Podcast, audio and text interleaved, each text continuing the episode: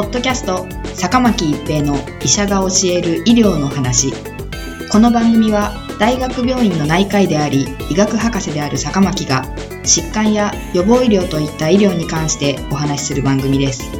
それでは今回の番組をお楽しみください。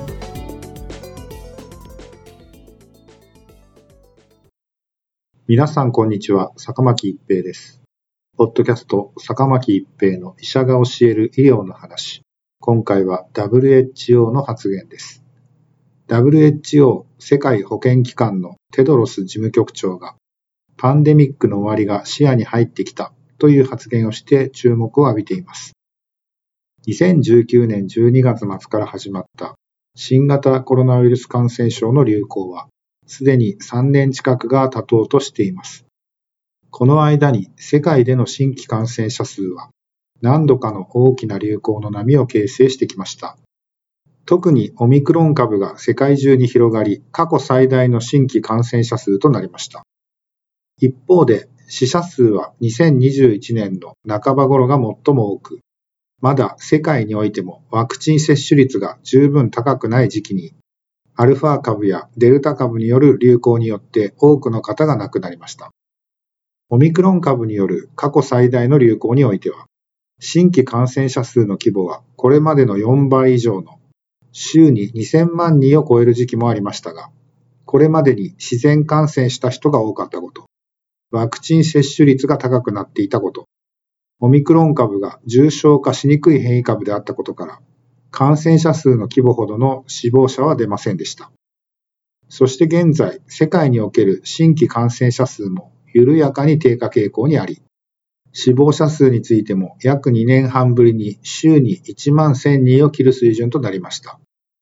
こうした状況をもって WHO はパンデミックの終わりが視野にという発言をしたものと思われます。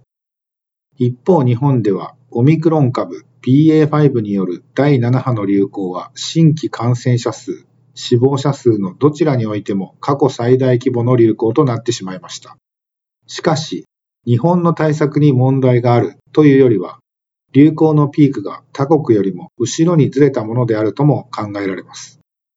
日本はアメリカやイギリスと比べると、人口あたりで新型コロナウイルス感染症で亡くなった方の数は、6分の1以下に抑えられています。これは流行のピークを遅らせることで、それまでにブースター接種など必要な対策を進めることができたことから、重症化する人の割合を減らすことができたものと考えられます。また、今回の流行で日本国内でも累計感染者数は2000万人に達しており、その大半はオミクロン株に自然感染した人であることから、感染後の免疫により、徐々にオミクロン株が広がりにくい状況になってきており、そういった意味では海外の状況に近づきつつあると言えるかもしれません。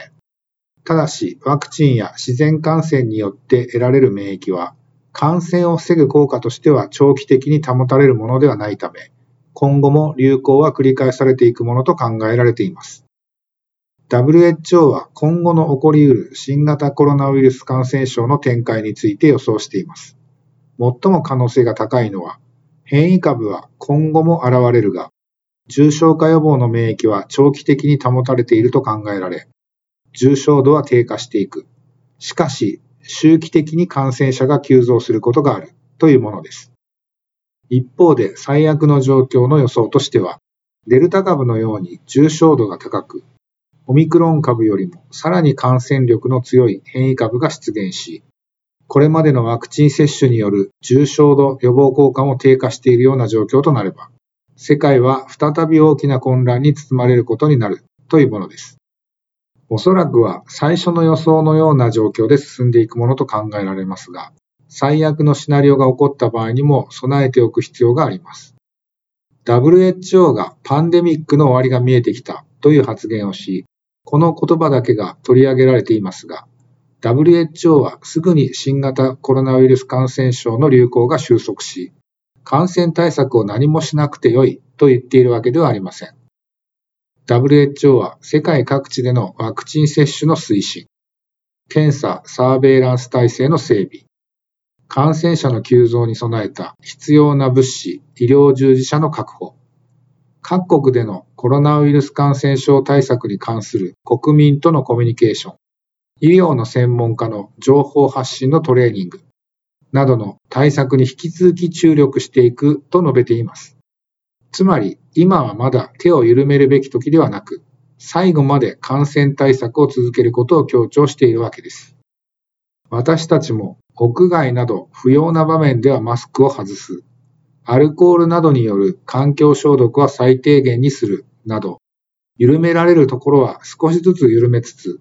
一方で流水と石鹸による手洗い、アルコールによる手指消毒、会話の際のマスク装着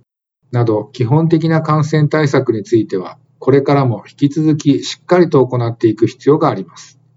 ポッドキャスト、坂巻一平の医者が教える医療の話。今回は WHO の発言でした。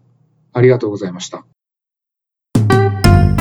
ポッドキャスト坂巻一平の医者が教える医療の話。今回の番組はいかがでしたか？次回の番組もお楽しみに。